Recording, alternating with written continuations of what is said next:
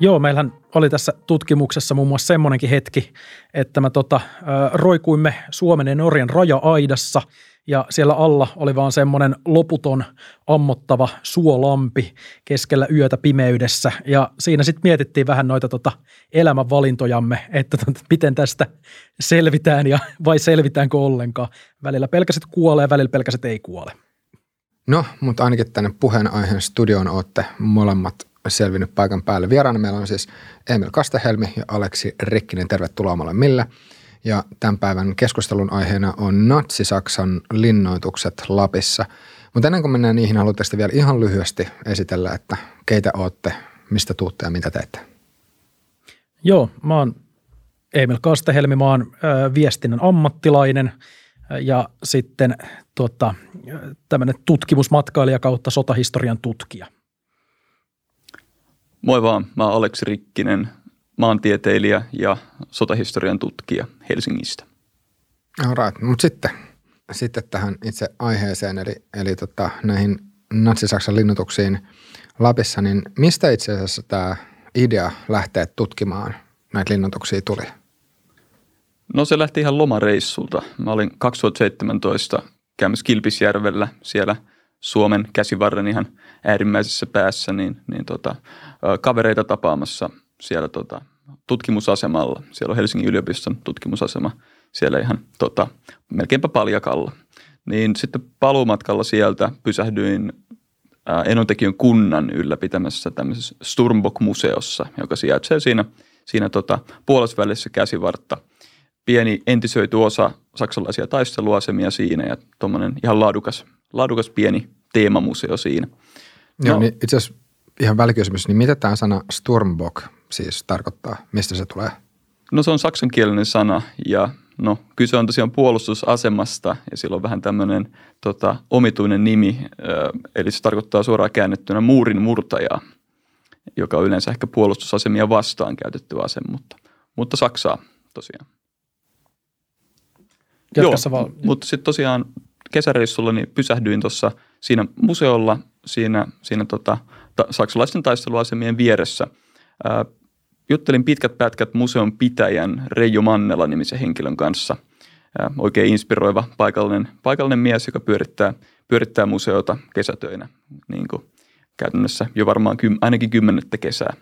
Niin ää, pitkän juttutuokion päätteeksi kävi ilmi, että tätä saksalaisten sinne käsivarten rakentamaa puolustuslinjaa ei ole koskaan kartotettu kokonaisuudessaan, vaikka se on aika – aika hyvin tunnettua sotahistoriaa, että se on siellä, siellä tämmöinen asema sijaitsee. Ja meikäläinen opiskelee maantiedettä yliopistolla, kartoitusmenetelmät, etenkin tämmöisiä uusia, uusia tota, kaukokartoitusmenetelmiä hyödyntävät, hyödyntävät tota, tutkimusmenetelmät on mulle tuttuja, niin siitä idea lähti virjäämään, että avoimilla aineistoilla – sitten omalla osaamisella ja ennen kaikkea mielenkiinnolla, niin, niin tästä voisi saada aika hyvä tutkimusprojekti käyntiin. All right. Mitäs sitten Emil astui mukaan kuvioihin?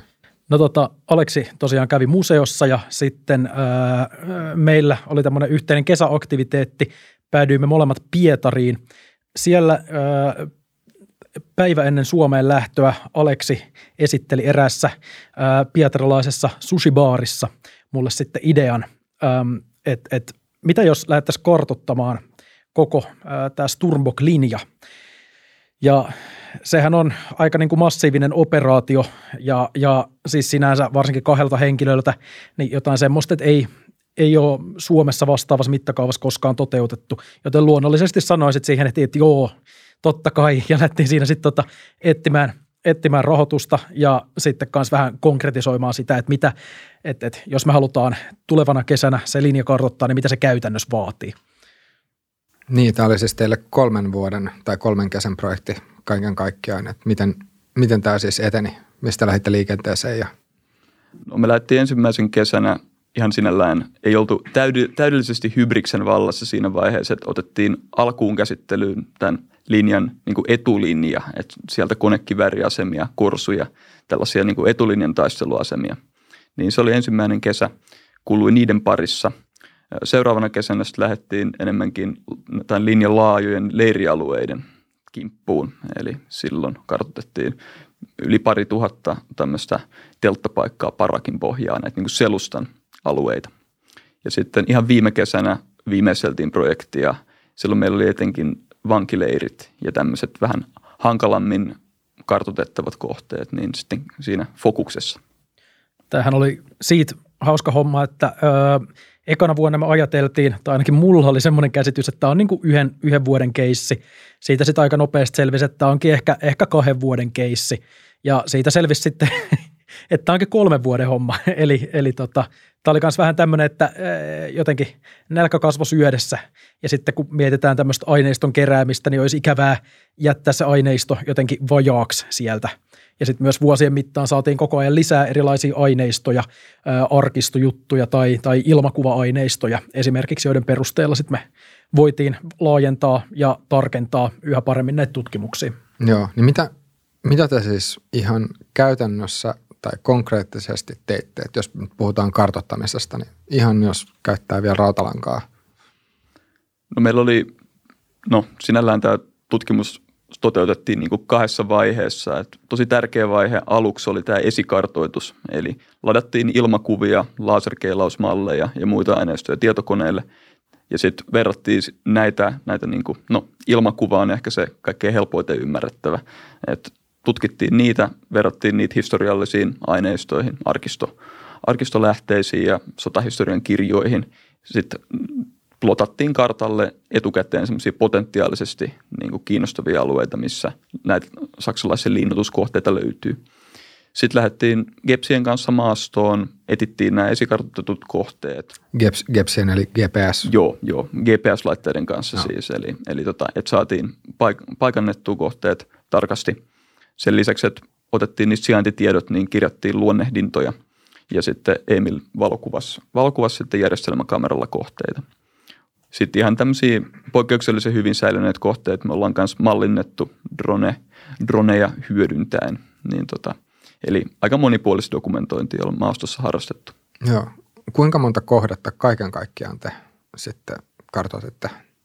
No yksittäisiä kartoitettuja kohteet on kertynyt yli 6000, mutta tässä nyt puhutaan, että pienimmät kohteet on ihan yksittäisen tämmöisen sotilaan poteroita, mitkä, mitkä sinne on kaivettu – tämmöisiä hyvin pieniäkin.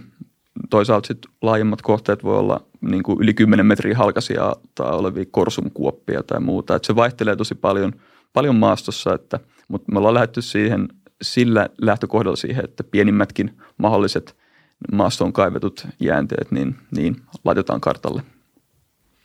Joo, tuossa ennen nauhoitusta vielä oli puhetta siitä, että, että nyt tässä nimenomaan on kysymys äh, Natsi-Saksan linnoituksesta Lapissa, eikä varsinaisesti natsien linnoituksesta Lapissa, niin haluaisitte vielä avata tätä, voisiko sanoa, tematiikkaa, että minkä Joo. takia on merkityksellistä sitten puhua nimenomaan natsi-Saksasta eikä natseista? No se on ehkä tälle, mm, pyritään siihen, että ollaan historiallisesti tavallaan kurantteja. Eli luonnollisestikaan kaikki äh, Saksan armeijan sotilaat eivät olleet natseja vaan siellä oli sitten monen, monenlaistakin henkilöä sitten tietysti siellä mukana. Ja siinä, että jos me sanotaan vaikka, että, että natsit olivat asemissa Sturmbokissa, niin se on ehkä sille hieman erikoinen muotoilu, koska ei me vaikka sitten neuvostoliittolaisiakaan vastaan käydystä sodasta puhuta, että siellä mm, vaikka kommunistit ja suomalaiset taistelivat tali-ihantalassa. Et, et se on semmoista terminologiaa, toki se on, tämä natsi-sana on niin kuin varsinkin tuolta Yhdysvalloista tullut semmoinen aika, aika niin kuin populaaria historian tulkintaa, että et siellähän ei ole kyllä tämmöistä väittelyä, että onko joku nyt natsi vai onko saksalainen, vaan siellä on kaikki on niin kuin natsis. Niin, niin, et, et, mutta me pyritään nyt pitäytymään kuitenkin tämmöisessä historiallisessa totuudessa. Mutta sitten toki ei tietenkään mm, niin kuin haluta missään nimessä valkupestä myöskään näitä tota, ää, sitten näitä saksalaisten ja natsien tekoja sitten siellä Lapissa. Et vaikka nämä vankileiriasiat ja tämmöiset, mistä sitten voidaan myös myöhemmin puhua, niin tota, on, on sitten myös ihan selkeitä sotarikoksia ja orjatyötä ja semmoisina me puhutaan myös niistä.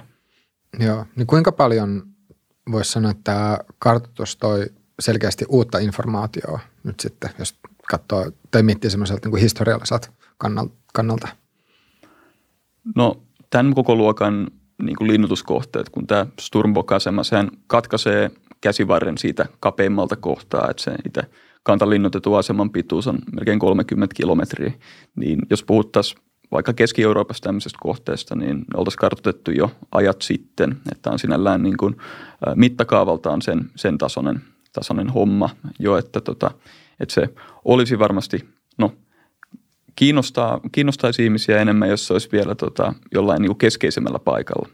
Mutta tota, sitä, mitä meidän tutkimusprojekti on tuonut uutta tietoa, niin näistä ei ole näistä linnakkeista, vaikka se, se on niin kuin ollut historiankirjoissa selvää, että täällä tapahtui taisteluita Lapin sodan aikana, niin se, että mitä maastossa on jäljellä siitä, niin ei ole oikeastaan ollut selvää. Ja sitten kun puhutaan vaikka näiden kohteiden suojelusta ja, ja tota jatkotutkimuksesta, niin ei oikeastaan ollut pohjatietoa, minkä perusteella, perusteella voisi niitä suojella tai, tai tutkia enemmän. Me ollaan tuotettu sellainen perusaineisto siitä, että mitä maastossa tällä hetkellä on ja, että, ja missä kunnossa ne asemat ovat ja miten se saksalaistoiminta näkyy tuolla, tuolla tuolla erämaisella alueella. Ja toki sitten siinä on myös se, että, että tämä on sitten visuaalisena aineistona myös tämä meidän keräämä paikkatietoaineisto, niin näyttää myös ö, ihan uudella tavalla sen, että miltä oikeasti tämmöinen puolustuslinja käytännössä näyttää sitten siellä maastossa saksalaisten tekemänä siinä sodan, niin kuin, no voidaan puhua viimeisinä kuukausina oikeastaan jo, eli syksyllä 44.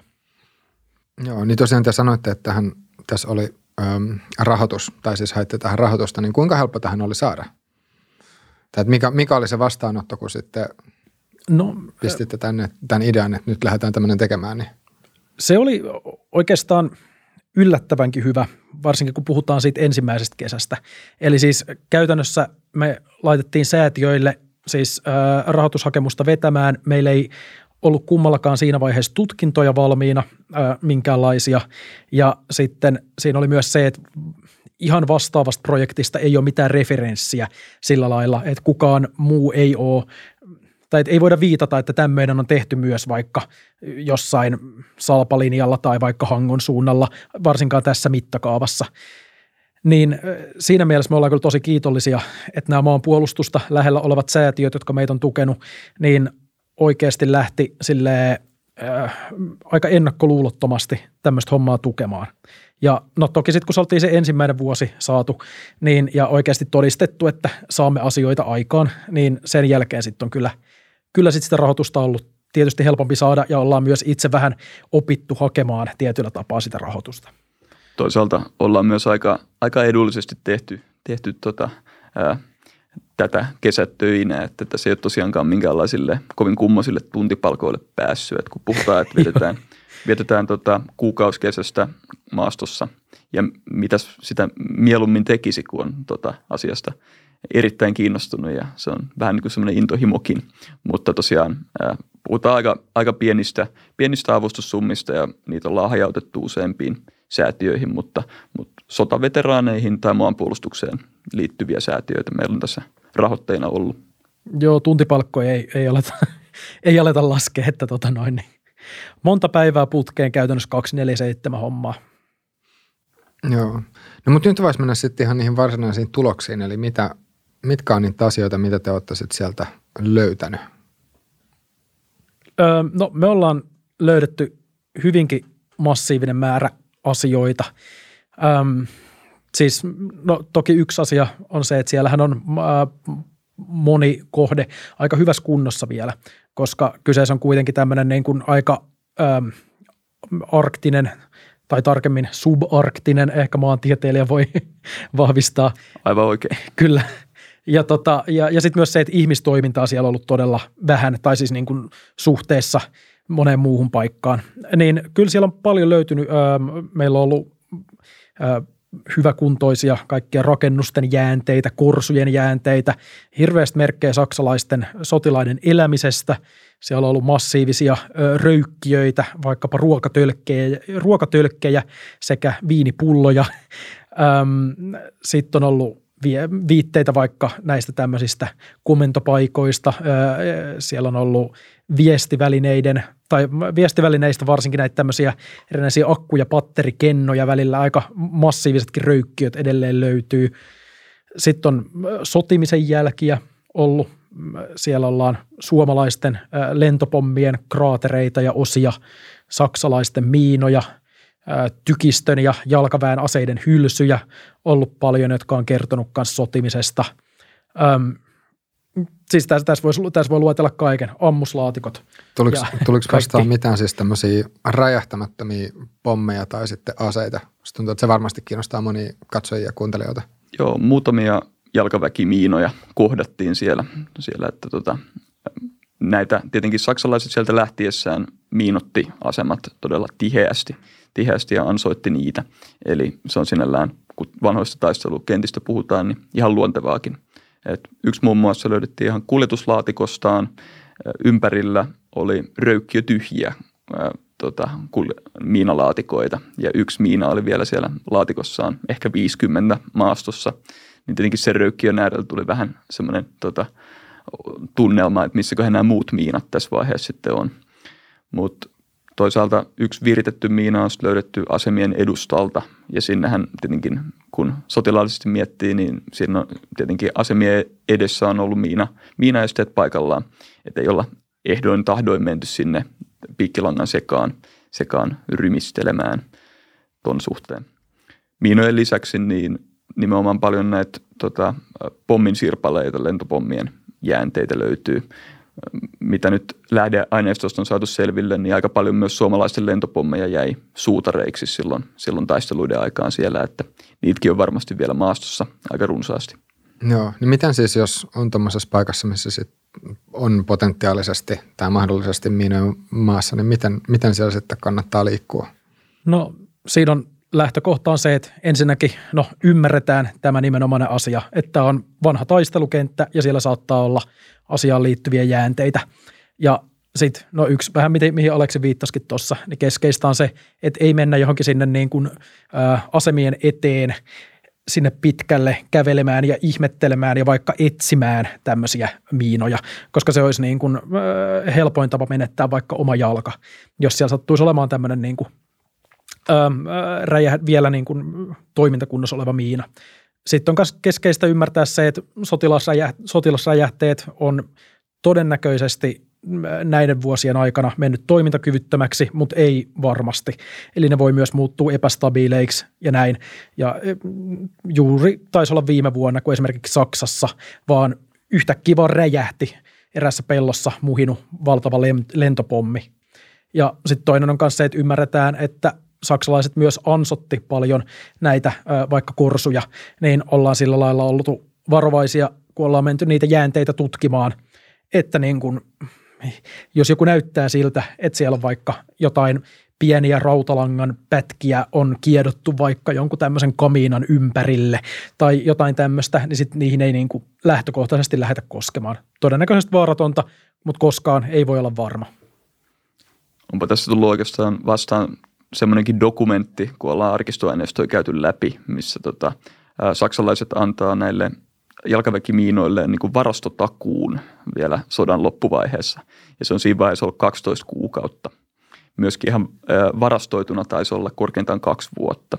Eli, eli siis tota, nekään ei ole ikuisesti säilyvää, säilyvää tavaraa. Et se on aika e-, e-, epätodennäköistä, että ne nykyään olisi enää tavallaan siinä kunnossa, missä ne on maastoon laitettu, niin enää toimintakykyisiä. Mutta tietenkin voi olla epästabiileja ja näillä asioilla ei varmastikaan kanta leikkiä. Niin on just se, mikä, mitä tulee mietittyä, että kun Suomessa kuitenkin on joka miehen oikeus ja ihmiset käy valtamassa ja retkeilemässä Lapissa eri paikoissa, niin, niin että, että jos sitten on tämmöisiä potentiaalisia kohteita, missä sitten saattaa olla jotain räjähteitä, niin sitten sit miettii, että olisiko se hyvä, että valtion toimesta ne käytäisiin siivoamassa sieltä mahdollisimman pitkälle pois. No tässä on vuosien aikana raivattu massiivinen määrä näitä sodan jäänteitä sieltä ja raivataan edelleen joka vuosi. Ja tuollahan on myös Lapissa ja sitten vähän muuallakin Suomessa, niin edelleen monissa järvissä ja lammissa saattaa olla näitä räjähteitä, joko sodan, jäl- tota, joko sodan aikaisia tai sitten sodan jälkeisiä, joita sinne on upotettu. Eli tota, raivaustoimintaa tapahtuu. Ja toki jos maastosta tämmöisiä, tämmöisiä tota, miinoja vaikka Lapissa tota, retkeillessään löytää, niin näistä kannattaa ilmoittaa poliisille. Ja sitten poliisi tekee asianmukaisen harkinnan, että lähdetäänkö esimerkiksi 50 kilometrin päähän teistä jonnekin erämaahan raivaamaan sitä. Mutta ei ainakaan viimeisenä kannattaa ottaa omaan reppuun se matkaan. Et se on ehkä sellainen nyrkkisääntö. Mutta viranomaisille voi asiasta ilmoittaa ja he sitten tekee niistä tota, tarvittavat toimenpiteet. All right. Mutta mitäs muuta? Mitä kaikkea muuta tuli vastaan? No tietenkin yksi teema, joka nyt etenkin viime kesän kartoituksissa oli meillä pinnalla, oli nämä, nämä tota vankileirit. Eli saksalaiset vuonna 1944 tätä asemaa 1944, kun tätä asemaa rakennettiin, niin saksalaiset käytti, käytti tota paljon ö, vankityövoimaa niin kuin, ö, pakkotyövoimana sitä rakentaessaan. Ja nyt me ollaan tuolta aseman selusta-alueelta löydetty kymmenkunta vankileiriä, tämmöisiä pieniä piikkilanka-aitauksia, missä näitä, tätä rakennustyövoimaa on, on säilytetty silloin, no käytännössä yösäilöjä tai tämmöisiä majoitusalueita heille. Et toki tämä sotavankien tota, kohtalot siellä Sturmbok-asemassa, siihen liittyy paljon mysteerejä ja tosi vähän arkistoaineistoa on säilynyt, joten kaikki niihin liittyvä materiaali siellä maastossa on ollut kyllä todella kiinnostavaa ja, ja tota, tärkeitä löytöjä.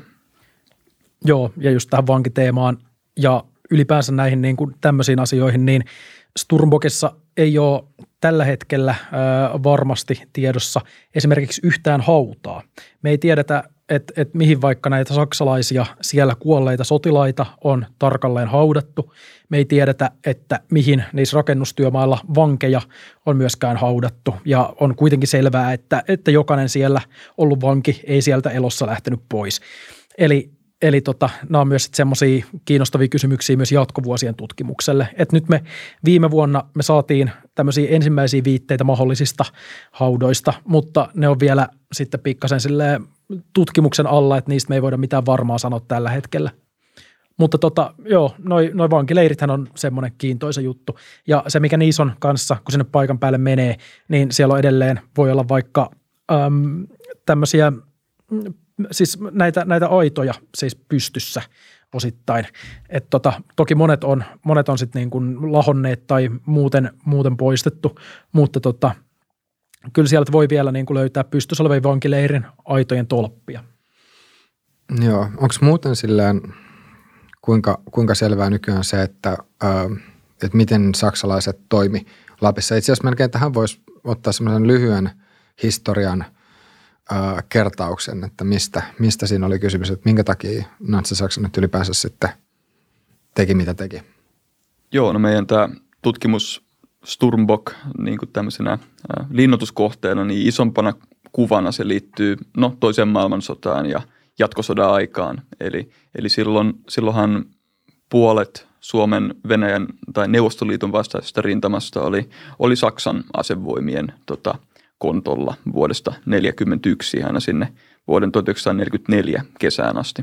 Eli Oulun pohjoispuolelta aina jäämerelle niin oli saksalaisia joukkoja, joukkoja rintamavastuussa ja näitä oli Suomessa enimmillään yli 200 000 saksalaissotilasta.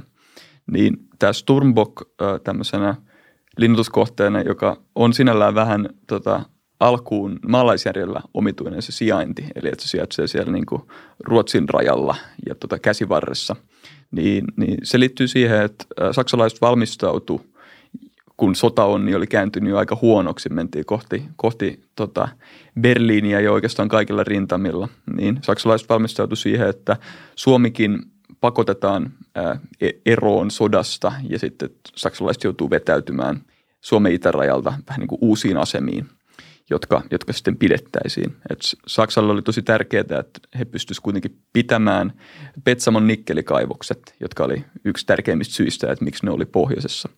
Niin Sturmbok on ää, osa tätä puolustusasemaa sikäli, että, että tota, näitä, niiden joukkoja ei, ei motitettaisi sinne niin kuin jäämeren rannalle, vaikka sitten Suomen käsivarren kautta. Joo, ja miss, missä vaiheessa vai niin, oliko sulla Emiltä? Joo, niin. Ja sitten että se, mikä Sturmbokista tavallaan pitää myös ymmärtää, ja ylipäänsä näistä muistakin asemista, jotka sinne rakennettiin Petsamoon, äh, Ivalon äh, sinne eteläpuolelle Tankavaaraan, niin, niin ne oli kaikki rakennettu ensisijaisesti neuvostoliittolaisia vastaan äh, tai, tai myös, myös tämmöisiä niin kuin suurempia hyökkäyksiä vastaan. Eli sitten se todellinen käyttö, mikä sitten oli suomalaisia vastaan Lapin sodassa, niin se, se oli niin kuin paljon pienimuotoisempaa taistelua kuin mihin siellä oltiin varauduttu. Et esimerkiksi Turmbokissa oli vaikka hyvin laajasti panssarin torjuntaa, panssarin torjuntaan valmistauduttu niin kuin pitkälle pohjoiseen ja, ja tämä sitten ei koskaan tullut käytännössä käyttöön, koska suomalaiset oli siellä todella pienellä, pienellä tota noin niin, joukolla loppupeleissä noin yli tuhannen miehen vahvuisella osastolla tota, saksalaisia vastaan Sturmbokissa. Ja sitten se koko kokonaisuushan oli siis se, että saksalaiset vetäytyi ensin ö, tota, sieltä niin kuin Oulun pohjoispuolelta, sieltä niin kuin Kiestinkin uhtua suunnalta, niin vetäytyi pois, miehitettiin Sturmbok täällä käsivarren keskellä, miehitettiin Schutzwall siellä Ivalon eteläpuolella Tankavaarassa ja sitten pidettiin asemat Petsamossa. Neuvostoliittolaisten suurhyökkäys tuli, se murskas sen Petsamon rintaman ja sitten tavallaan myös näiden Sturmbokin ja Schutzwallin tämmöinen strateginen merkitys hävisi siinä vaiheessa.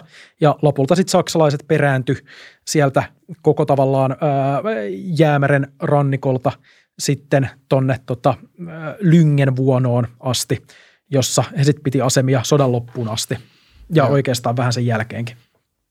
Niin eli siis tämä Sturmbok-linja rakennettiin vielä siinä vaiheessa, kun Saksa ja Suomi kävi – aseveline sotaa Neuvostoliittoa vastaan. Joo, rakennusprojekti aloitettiin tosiaan siinä kesällä 44 ja, ja tota, hyvin äh, oikeastaan alkuun suomalaisilta salaillen tietenkin äh, saksalaiset tätä rakennusprojektia aloitteli siellä. Eli suomalaisille ei kerrottu, kerrottu juurikaan mitään muuta kuin ihan pakolliset yksityiskohdat, koska selväähän oli, että, että Saksa tällaisella rakentamalla käsivarteen linnotteita ja muuta, niin valmistautui siihen, että – Suomi irtautuu sodasta.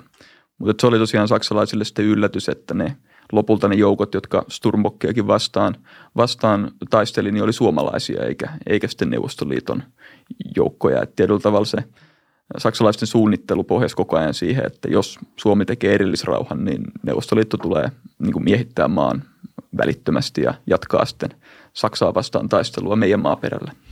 Mm, aivan. Ehkä tähän voisi ottaa myös sellaisen lyhyen kertauksen Lapin sodasta, että miten nämä tapahtumat nyt sitten eteni. Joo, eli Lapin sota syttyi syksyllä 1944. No sen seurauksena, kun edellisenä kesänä Neuvostoliitto oli hyökännyt Suomen rintamalla aika, aika tota voimakkain joukoin ja suomalaiset oli pakotettu perääntymään ja sitten lopulta erillisrauhaan niin, niin Neuvostoliiton kanssa. Niin osana näitä rauhanehtoja, kun Suomi ja Neuvostoliitto lopetti sotimisen, niin oli se, että saksalaiset täytyy, täytyy häätää Lapista. Eli että suomalaisten pitää niin kuin käydä, käydä vanhoja aseveljiään vastaan. Ja alun perin se, se deadline tai aikaraja, mikä saksalaisten häätämisellä asetettiin, oli pari viikkoa – ja se on tietenkin, kun ruvetaan 200 000 aseistautunutta saksalaista häätämään, niin, niin tuommoinen aikataulu on aika optimistinen. Et, et sitten syyskuun 44 mittaan alkuun saksalaiset vetäytyi ää, niin kuin tavallaan yhteisymmärryksessä suomalaisten kanssa, mutta sitten paine suomalaisia kohtaan kanssa kasvoi. Neuvostoliitto ihmetteli, että pitäähän tässä nyt niin kuin kunnon rähinä saada aikaan. Ja ää, sitten lokakuu 44 niin olikin jo ihan oikea taistelua suomalaisten ja, ja tota, saksalaisten välillä. Muun muassa suomalaiset nousi maihin tornioon saksalaisten selustaan. Niissä taisteluissa kuoli yli 500 miestä kumminkin puolin. Eli kyllä se siinä syksyn mittaan sitten muuttui Lapin sotakin ihan niin oikeaksi sotimiseksi. Oliko siinä joku semmoinen syy, että minkä takia Saksa ei vaan sit suoraan vetäytynyt mahdollisimman nopeasti? Mm. Että minkä takia saksalaiset sitten jäi taistelemaan suomalaisia vastaan? Se oli, no tietenkin kun noin iso armeija oli Lapissa, niin nehän oli varustautunut sotimiseen niin kuin pitkäksi aikaa Rovaniemellä, Torniossa, monissa, muun muassa Oulussa oli ihan valtavia saksalaisvarikoita. Niin heillä oli aika tärkeää saada ainakin valtaosa siitä kalustosta ja no, varastoista mukaansa. Et, et jos, jos ajateltiin, että vietetään sitten vielä talvea esimerkiksi Lyngenvuonossa Norjassa, niin, niin ei se hoidu ilman muonatarpeita ja muuta. Mutta kyllä se keskeisin syy, että miksi alkuun saksalaiset vetäytyi niin hitaasti oli, että heillä oli ihan tota, vakaa aikomus pitää Petsamo hallinnassaan. Sieltä tuottaa nikkeliä Saksan sotateollisuuden tarpeisiin, että – että oikeastaan edellisenä vuonna 1943 niin äh, nämä Kolosjoen kaivokset oli tuottanut jopa 80 prosenttia Saksan nikkelitarpeesta. Että siitähän ammuksia valmistetaan, se on tosi tärkeä terästeollisuudessa. Eli äh, saksalaiset kyllä näki tuon tota, Lapin hallussapidon niin strategisesti niin kuin ihan keskeisen tärkeänä asiana. Ja sitten fakta, hommahan on myös se, mikä pitää ymmärtää, että – vaikka monissa ö, aikalaisfilmeissä esimerkiksi Saksa esitetään tämmöisenä niin kuin, ö, hyvin moottoroituna ja tämmöisenä teknisenä armeijana, niin ö, varsinkin siellä Lapissa, niin tosiasia oli se, että Saksan armeija oli hevosvetonen, ö, oli laaja määrä erilaisia ö, tämmöisiä moottoriajoneuvoja, jotka alkoi myös sodan tässä vaiheessa olla jo huonossa kunnossa. Ö, puhuttiin myös siitä niin kuin syksystä, tiestö oli tietysti siihen aikaan huomattavasti huonompaa kuin nykyään. Ja ylipäänsä koko logistinen operaatio niillä resursseilla, semmoisessa aikamääreissä, siinä vuoden aikana ja sillä kalustolla. Se on niin, niin vaikea ja suuri juttu, että vaikka jälkeenpäin moni ihmettelee sitä, että no miksi saksalaiset ei, ei niin kuin nopeammin vetäytyneet, niin yksinkertaisesti niin isoa joukkoa ja kalustomäärää ei vaan saa liikkeelle niin kuin määräänsä nopeammin. Niin, että oliko se niin, että että näillä taisteluilla sit myös pyrittiin ostamaan, tai sit syy minkä takia sit Saksa, ää, kun soti sit Suomea, tai suoma, suomalaisia joukkoja vastaan, oli se, että sillä pyrittiin ostamaan lisää aikaa sillä vetäytymisellä.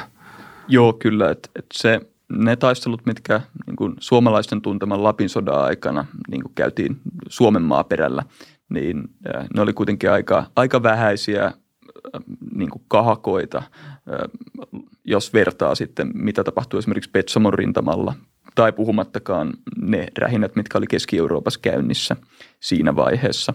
Eli, eli tota, saksalaiset vetäytyi hiljakseen organisoidusti ja nimenomaan ostaen lisää aikaa myöskin siihen, että Sturmbokkia vielä rakennettiin selustassa ja sitten Lyngenvuonoon rakennettiin sitten uusia puolustusasemia. Eli, eli tällä tavalla siinä nimenomaan ostettiin aikaa puolustusvalmisteluille. Mutta toki, toki se on myös näistä Lapin sodan jutuista, että, että varsinkin tämä Tornion maihin nousu, niin se on ollut ihan, ihan siis täyttä sotaa. Että siellä on suomalaiset ovat maihin nousseet ja, ja niin kuin stukat ovat syöksypommittaneet suomalaisia ja saksalaisilta on jäänyt kalustoa ja siellä on välillä tota, myös eri taisteluissa jäänyt saksalaisia ää, joukkoja, mutta motettiin ja sitten on, on murtauduttu moteista ja niin kuin siis tällä lailla, että se on, siellä on kyllä myös se on, ei pidä myöskään väheksyä sitä, että, että mitä tavallaan ne veteraanien teot siellä Lapissa olivat ja että ne oli oikeasti ihan niin kuin tärkeää. Se ei ollut vaan sitä, että vähän hätisteltiin jotain, vaan siis kyseessä oli myös ihan täyssota, vaikkakaan ei tietysti samassa mittakaavassa kuin siellä Petsamossa, jossa kymmenet tuhannet neuvostosotilaat hyökkäsivät sitten saksalaisten asemia vastaan.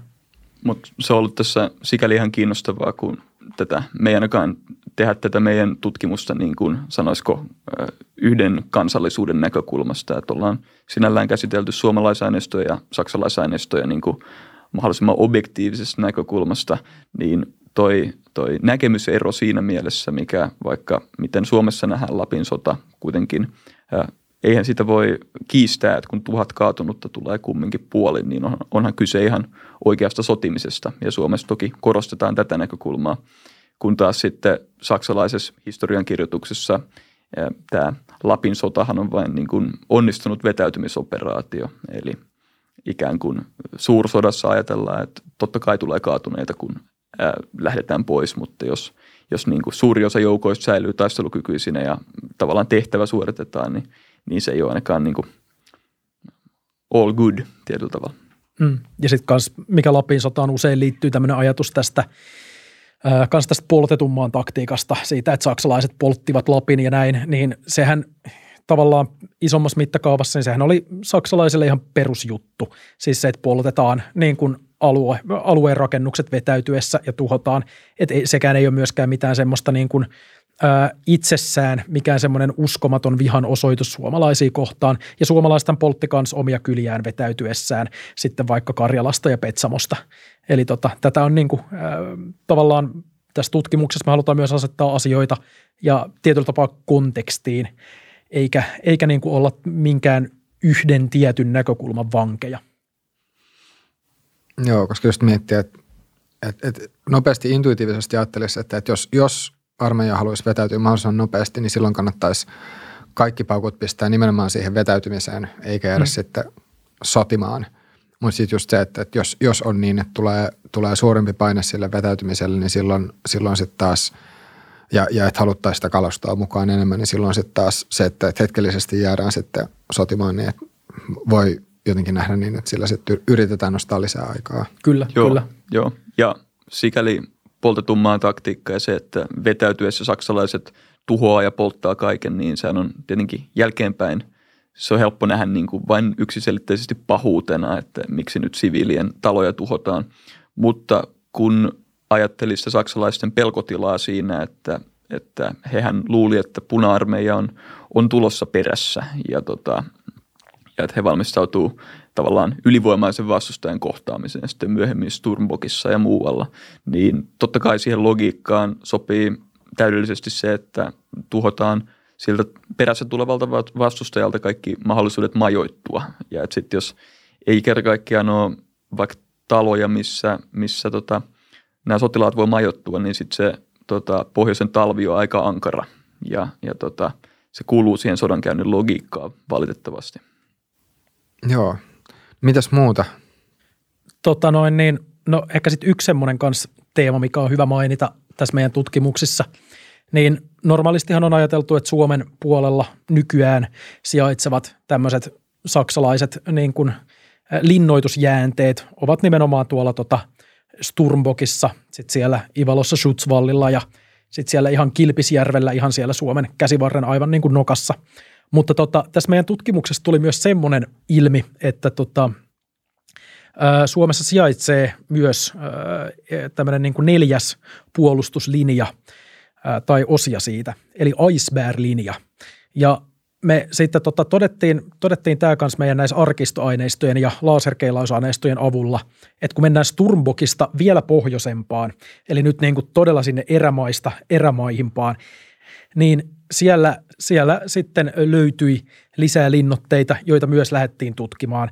Ja sitten tutkimuksen kanssa yksi semmoisia isoimpia niin kuin, löytöjä tietyllä tapaa on myös se, että me kartoitettiin tämän aina kautokeinoon asti jatkuvan iceberg-linjan nämä tämmöiset niin kuin Suomen puoleiset osat.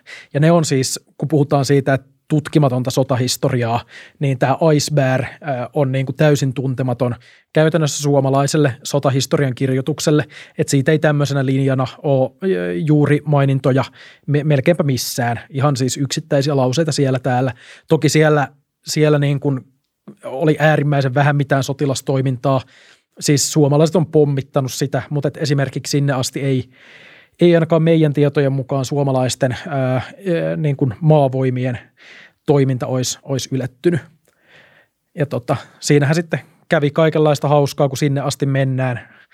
Tota, mentiin mönkijöillä – se on niin kuin käytännössä koko päivän, koko päivän matka, kun sinne asti lähtee. Mentiin näillä vanhoilla saksalaisten huoltoteillä, jotka edelleen risteilee maastossa. Ja tota, siinä koettiin kaiken näköisiä ilon ja onnistumisen ja surun ja epäonnistumisen tunteita. Esimerkiksi sieltä takaisin tullessa oli semmoinenkin keissi, että juurikin – tämä meidän tutkimusvälineistöä sisältänyt Mönkiän peräkärry uppos väliaikaisesti suohon erään haastavan tota noin, niin maaston ylityksen aikana ja ja niin kuin, äh, Aleksi myös sai siellä semmoisen nestehukan, että ei ole niin kuin ennen nähty. Ja, ja äh, sitten mä myös siellä roikuttiin just siellä Norja ja Suomen raja-aidassa ja se, että kyllä siinä, siinä on aika niin kuin ekstreme henkistä niin kuin tutkimuksen tekoa, voidaan sanoa nimenomaan ehkä tutkimusmatkailuksi jo melkein. Etenkin tuosta Mönkien peräkärryepisodista jäi se mieleen, kun no siellä on yöten yö, mutta kyllä siinä kolmen neljän aikaa yöllä on semmoinen hämärä hetki, joku puhutaan elokuun ekoista päivistä, niin, niin sitten se peräkärry oli selkeästi hieman upoksissa siinä. Menin tarkistamaan sitä, kun Emil oli siinä Mönkien kuskina, niin katsoin, että vain kolme rengasta on jäljellä, että missä on neljäs rengas. Ja sitä sitten pohdittiin hetkinen siinä, mutta sitten todettiin, että se oli vaan tämä mönkien niin ta, toinen taka-akseli oli kääntynyt 90 astetta sillä tavalla, että se, se tota, rengas oli vielä kiinni, mutta se oli vaan niin kiilautunut täysin sinne ehkä metrin syvyyteen suohon.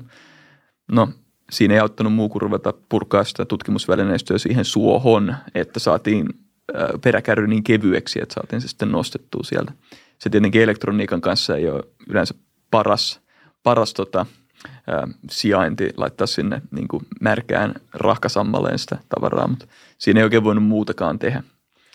Et Joo. Samaisella reissulla, kun Icebergia käytiin kartuttamassa, niin ää, oli no, yksi ikävä, mutta toisaalta myös aika mukava asia, nimittäin että elokuun ekana, ekana yönä niin, niin lämpötila kuitenkin putos hieman pakkaselle yllättäen. No, mä olin kesämakuupussin liikenteessä, niin, niin se tietenkin harmitti yöllä. Onneksi mönkiä vuokraaja oli laittanut semmoisia oransseja, erittäin näyttäviä tota, tämmöisiä liivejä sinne mukaan, jotka ei ollut ehkä, no ne oli ihan lämmittäviä. Kun laittoi kaiken päälle, niin pysy, pysy tota, ruumilämpö yllä.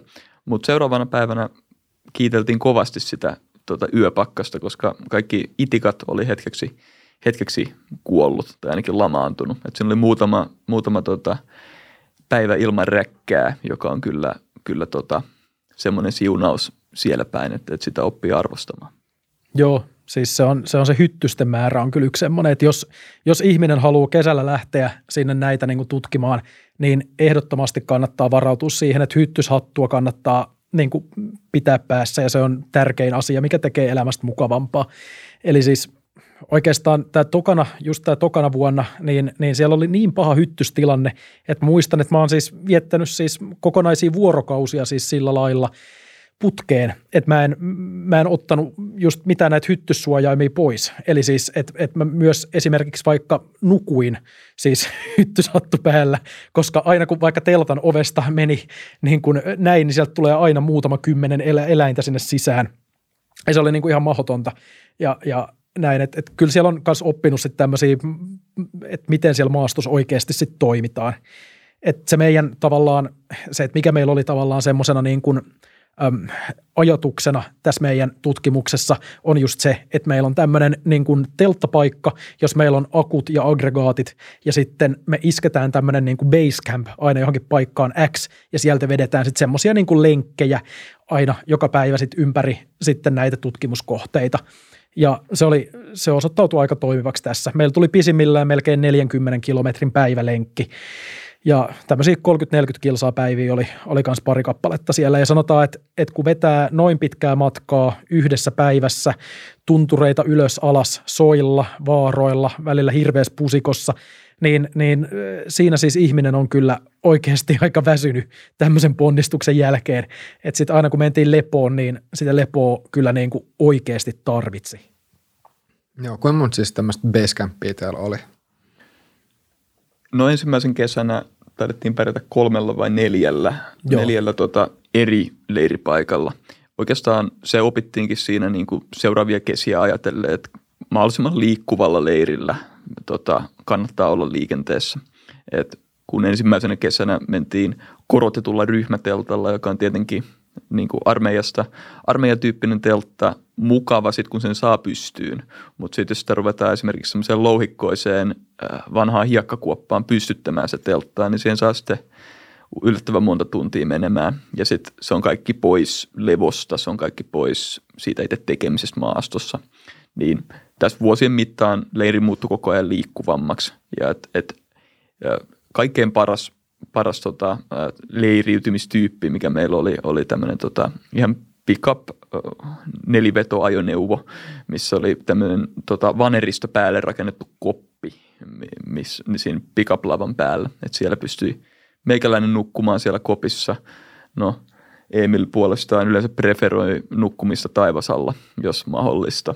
Tota, paljokallahan se on mukavaa, kun ei itikoita ole, ellei sitten sadekuuro yllätä yöllä, niin kuin näinkin on päässyt tapahtumaan. Että. Se oli joo, tämä sadekuuro-episodi oli myös upea. Tota, mä olin mennyt sinne Paljakalle, iskenyt ton, ton tota kaikki, sängyt ja hyttysverkot siihen ajattelin, että nyt vedetään taas tämmöinen niin ihana yö paljakalla. Sitten mä, jossa, mä, mä nukun aika sikeesti. Sitten mä jossain vaiheessa herään siihen, että et sataa, mun makuupussi on niin kuin täynnä, et, siis että makuupussi on täysin märkä ja, ja siellä tuulee ja on niin kuin aivan hirveetä olla. Ja sitten mä siellä yöllä yöllä tota noin niin, juoksen tunturin rinnettä alas sinne tota, telttaan, jossa Aleksi oli ja mä siis hytisin kylmyydestä. Mä olin niin kuin täysin läpimärkä ja, ja se oli hirveetä. Se oli tota, äh, siis yleensä siellä maastossa kyllä tämä niin kuin meidän tämmöinen keskinäinen kanssakäyminen on semmoinen, äh, semmoista niin kuin sopivaa kettuilua, mutta siinä vaiheessa oli kyllä ihan, edes Aleksi ei kehdannut mitään vinoilla mulle siinä niin kuin kurjuuden alhossa taisi jopa tarjota omia, omia kuivia vaatteita niin sulle, jota et kyllä ottanut vastaan. Et muutenkaan siinä tilanteessa jotenkin maksimoinut omaa hyvinvointias, vaan sait vaan ne kuteet pois päältä ja menit jonkunlaiseen sikioasentoon siihen teltan pohjalle Kyllä. makaamaan. Mutta on... Tai sitten uni vielä tulla hetkeksi. Joo, ja, ja sehän mikä oli tota, kans legendaarista, kun meillä oli siis just kuvausryhmä mukana tässä viimeisenä vuonna, öö, eli siis ihan viime kesänä. Öm, niin meitä kuvattiin tämmöiseen tulevaan isoon ö, pohjoismaisissa yleisradioyhtiöissä esitettävään Untold Arctic Wars ö, TV-sarjaan. Niin, niin siinähän tuli kanssa sitten ö, kyllä annettu haastatteluja ja näitä tämmöisiä maastohaastiksia niin kuin kaiken näköisissä olotiloissa.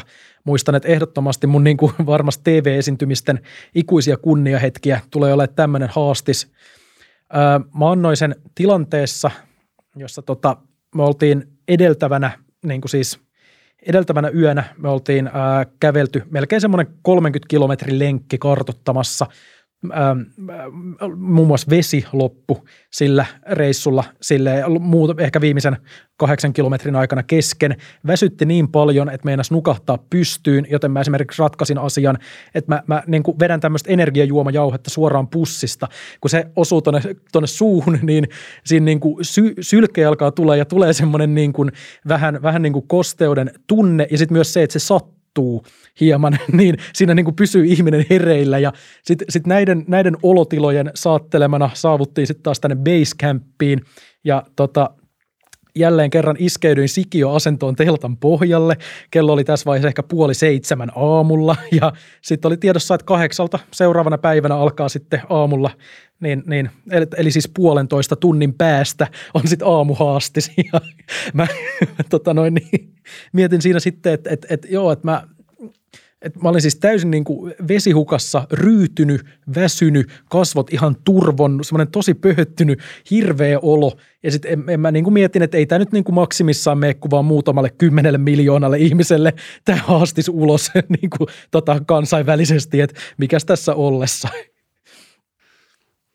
Joo, eli, eli kaikenlaista siellä on selkeästi sitten tapahtunut, mutta miten te muuten kuvailisitte, että minkälaisia fiiliksiä sitten on tullut, että just on katsonut, tai just kun te olette niin kuin törmännyt näihin vanhoihin sotaan liittyviin asioihin, tai voi sanoa, että nyt on ollut tämä koko pointti, mutta just se, että, että mitä, mitä on tullut kelailtua? No kyllähän se on tuonut tietenkin sen, me ollaan molemmat sotahistoriaa koko, koko pieni, pieni ikämme harrastettu ja, ja tota, ollaan kiinnostuneita niin sanoisiko yksittäisen sotilaan näkökulmasta kuin sitten laajemmista strategisista teemoista, mutta kyllä tuossa kun kiertää tuommoista isoa puolustuskokonaisuutta ihan jokaisen poteron tarkkuuden läpi, niin siinä aika, aika usein pääsee siihen niin kuin yksittäisen sotilaan näkökulmaan kiinni. Et, et kyllä se aika usein siellä pysähtyy näiden erinäisten kallion louhittujen vartiopoteroiden äärelle ja miettii, että minkälaista siellä on ollut sitten viimeistä sotajoulua ää, tota, viettää niissä paikoissa. Et tietenkin kesällä, kun ollaan kierretty, niin silloin itikaton, itikaton äh, haittaa ja nestehukka on aina vaarana ja muuta, mutta tietenkin se arktinen talvi, jossa niitä asemia on miehitetty, niin on ollut vielä ihan toisenlainen, toisenlainen vastustaja.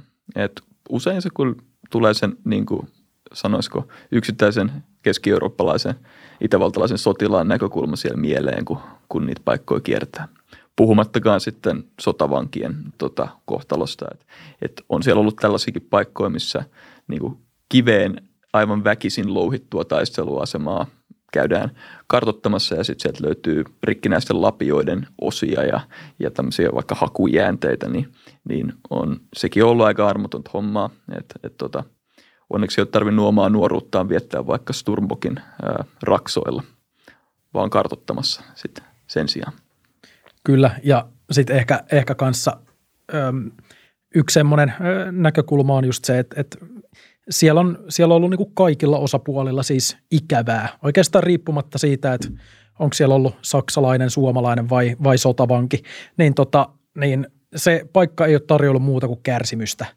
Eli siis siellä oli kans Saksala, saksalaiset alkoi olla jo aika finaalissa, kun ne siellä oikeastaan oli. Se kylmyys oli massiivinen ja, ja kylmyys oli oikeastaan melkein vielä isompi uhka omalle terveydelle kuin varsinaiset satunnaiset suomalaisten pommitukset tai partiokahakat, joita siellä käytiin.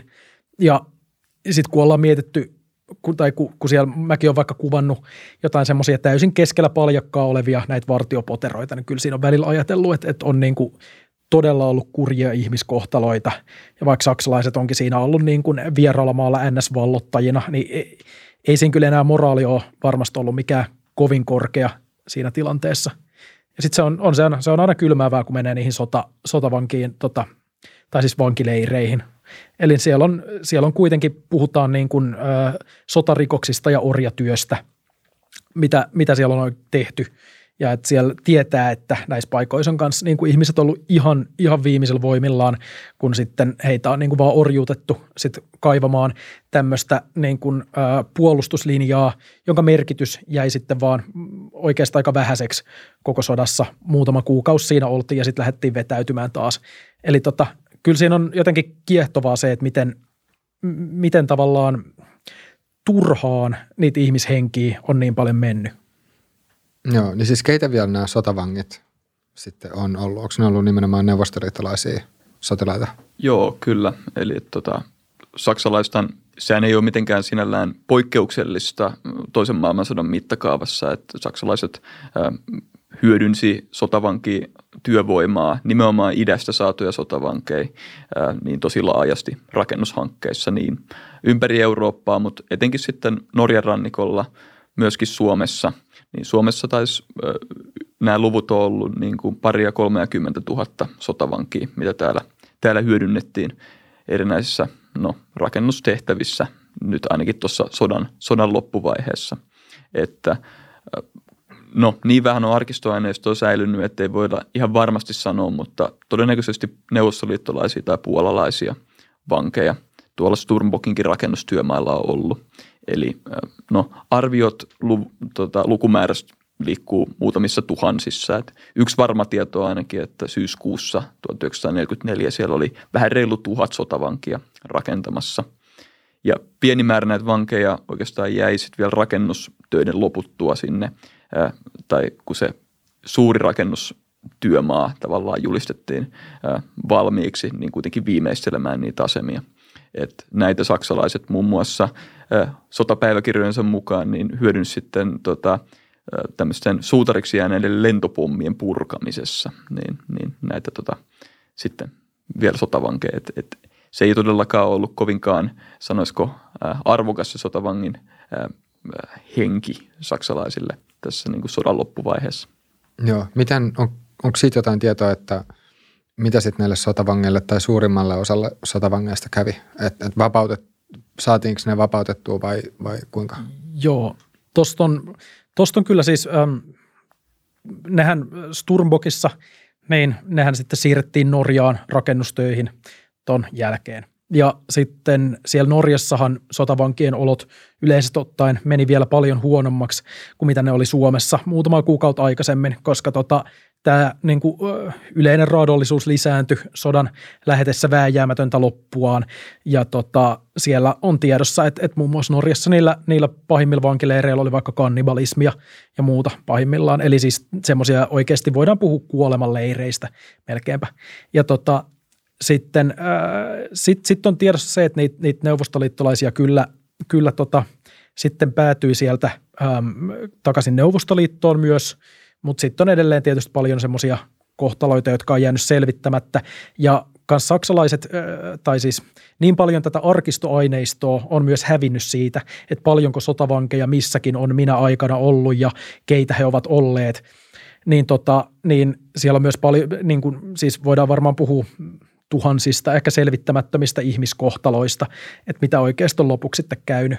Muutamia on tietysti kanssa aina päässyt pakoon siellä täällä, eli, eli vaikka Ruotsin puolelta löytyy tietoja siitä, että että tota noin, niin on, on vaikka sieltä sen rajajoen yli hakeutunut Ruotsiin jotain, tai sitten sieltä Norjan puolelta on karannut Ruotsiin jotain, ja sitten myös niitähän tuotiin Ruotsiin ylipäänsä ö, hoitoon sit sodan jälkeen, niitä vankeja.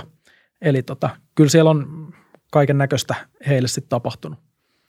Mutta aika karuja ihmiskohtaloita, kun tuossa vaiheessa sotaa moni näistä neuvostosotavangeista oli saattanut olla vankina jo kolme-neljä vuotta sieltä tota, niin kuin itärintaman sodan ihan alku, alkukuukausista asti. Sitten Norjassa tosiaan sota, vikoina sotakuukausina niin tilanne meni todella, niin kuin ruoka meinasi saksalaisiltakin jo loppuen, niin ei se tietenkään sitten sotavangeille riittänyt. Mutta sitten ne, jotka näistä koettelemuksista selviytyi, niin toki sitten äh, laivattiin takaisin Neuvostoliittoon, jossa myöskään Stalinin näkemykset sotavangeista ei ollut ihan, ihan tota, sanoisiko, kauinkaan ymmärtäväisiä. Et moni sitten päätyi vielä, vielä tota Neuvostoliiton puolella sitten uudenlaisille leireille ja, ja tota, erinäisiin rangaistuskoneistoihin siitä, että olivat kehdanneet vangiksi antautua sitten siellä Saksan rintamalla. Joo, kyllä tämä aika, aika kylmäävältä kuulostaa, kuulostaa kyllä kaiken kaikkiaan. Ähm, no jos miettii vielä näiden Sturmbock-linjastojen rakentamista, niin kuinka iso merkitys sotavangeilla tai nimenomaan saksalaisten sotavangeilla on ollut sitten tähän? No sotavangit oli tärkeä osa sitä rakentaja, rakentajaosastojen vahvuutta, mutta kyllä siellä niiden raporttien perusteella, mitä me on luettu, niin, niin on ollut käytännössä sama määrä sitten ihan ammattityövoimaa, et saksalaisia pioneereja ja sitten tämän Organisation Todtin ammattimiehinä, vaikkapa kallion louhintaeksperttejä tai tällaista. Et tietenkin kun ruvetaan divisioonalle rakentamaan taisteluasemia niin kuin yli kymmenelle tuhannelle miehelle tonne, tonne niin kuin siten, että infrastruktuuri, vaikka tiet pitää alkuun rakentaa ja muuta, niin eihän se millään niin kuin pelkällä sotavanki joukkiolla, joukkiolla synny, vaan että siinä on tarvittu monipuolista ammatti, ammatti tota, henkilökuntaa siinä. Eli olisi liioittelua sanoa, että se on yksinomaan sotavankityövoimalla rakennettu, mutta ne on ollut aika oleellinen osa sitä. Et meidän, meidän näkemys tässä vaiheessa on, että tätä sotavankityövoimaa on hyödynnetty etenkin tämmöisiä aika yksinkertaisiin ö, tota, rakennushankkeisiin, kuten sen tieverkon rakentamiseen. Ei siihen, siihen tarvitaan vain paljon työvoimaa, kun taas sitten näitä spesiaalimpia niin kuin taisteluasemia vaikka ja tämmöisiä niin kuin erikoistuneempia ö, rakenteita on sitten nämä pioneerit ja siis ihan ammattisotilaat rakentaneet sinne. Joo, tässä on nyt aika, aika perusteellisesti tultu tultu tätä asiaa käsiteltyä, mutta onko teillä jotain, voisiko sanoa suunnitelmia nyt sitten jatkon suhteen, että mitä, mitä tästä seuraavaksi? No tämä Sturmbokhan on niin kuin yksittäisenä kohteena Suomen puolella sijaitsevista linnoituslinjoista niin, niin laajimpia, mutta tämä alkaa olla meillä nyt paketissa, eli enää neljättä kesää ei vietetä, vietetä näitä asemia tutkiessa. Mutta tietyllä tavalla kaikkiin ilmansuuntiin tuosta, niin löytyy lisää tutkittavaa vielä. Et niin saksalaisten sitä vetäytymisreittiä, jos lähtee jatkamaan Lyngenvuonon suuntaan, niin siellä on sitten Kilpisjärvellä ja sitten Norjan puolella niin tota, uusia, vähän paremmin maastossa tutkittuja kokonaisuuksia ää, tutkittavaksi, mutta niistä ei ole tehty tällaista, niin kuin sanoisiko, ää, kaiken kattavaa tutkimusta, joka sitoisi sen kaiken tiedon yhteen. Eli etenkin siellä tota, pohjoisemmassa Norjan rannikolla niin on vielä paljon tutkittavaa. Toki niin kuin olisi mahtavaa, jos me jonain päivänä voitaisiin sanoa, että me ollaan kartoitettu kaikki Suomen puolen merkittävimmät tämmöiset taistelu- ää, tai saksalaisten puolustuslinjat. Ja tota, se vaatii vielä kyllä useamman kesän, mutta, mutta eiköhän se sieltä, eiköhän se sieltä joskus toteudu. Te, te, te olette vielä lähdössä sinne itikoiden seuraan Kyllä, Joo. tavalla tai toisella. kyllä siitä on tullut tietyllä tavalla elämäntapa. Et en, en tietäisi millä muulla tavalla viettää kesiään kuin siellä, siellä tota, hyttysten seurassa kirmaten. Joo, kyllä, ja, ja varsinkin sitten tietysti on aina nämä on myös iloisia uutisia kotiväelle, että nyt taas mies lähtee tota, ennalta määrittelemättömäksi ajaksi vanhoille taistelukentille sinne räjähteiden ja, ja mahdollisesti ansoitettujen kursujen sekaan tutkimaan ja tekemään tota maailman kiinnostavinta tutkimusta. Rakkaudesta lajiin. All right. Mutta hei, nyt voitaisiin pistää lähetyspakettiin oikein paljon kiitoksia Emili ja Aleksi teille molemmille. Ja kiitoksia kaikille katselijoille ja kuuntelijoille. Muistakaa pistää tubessa kommenttia ja me nähdään ensi jaksossa.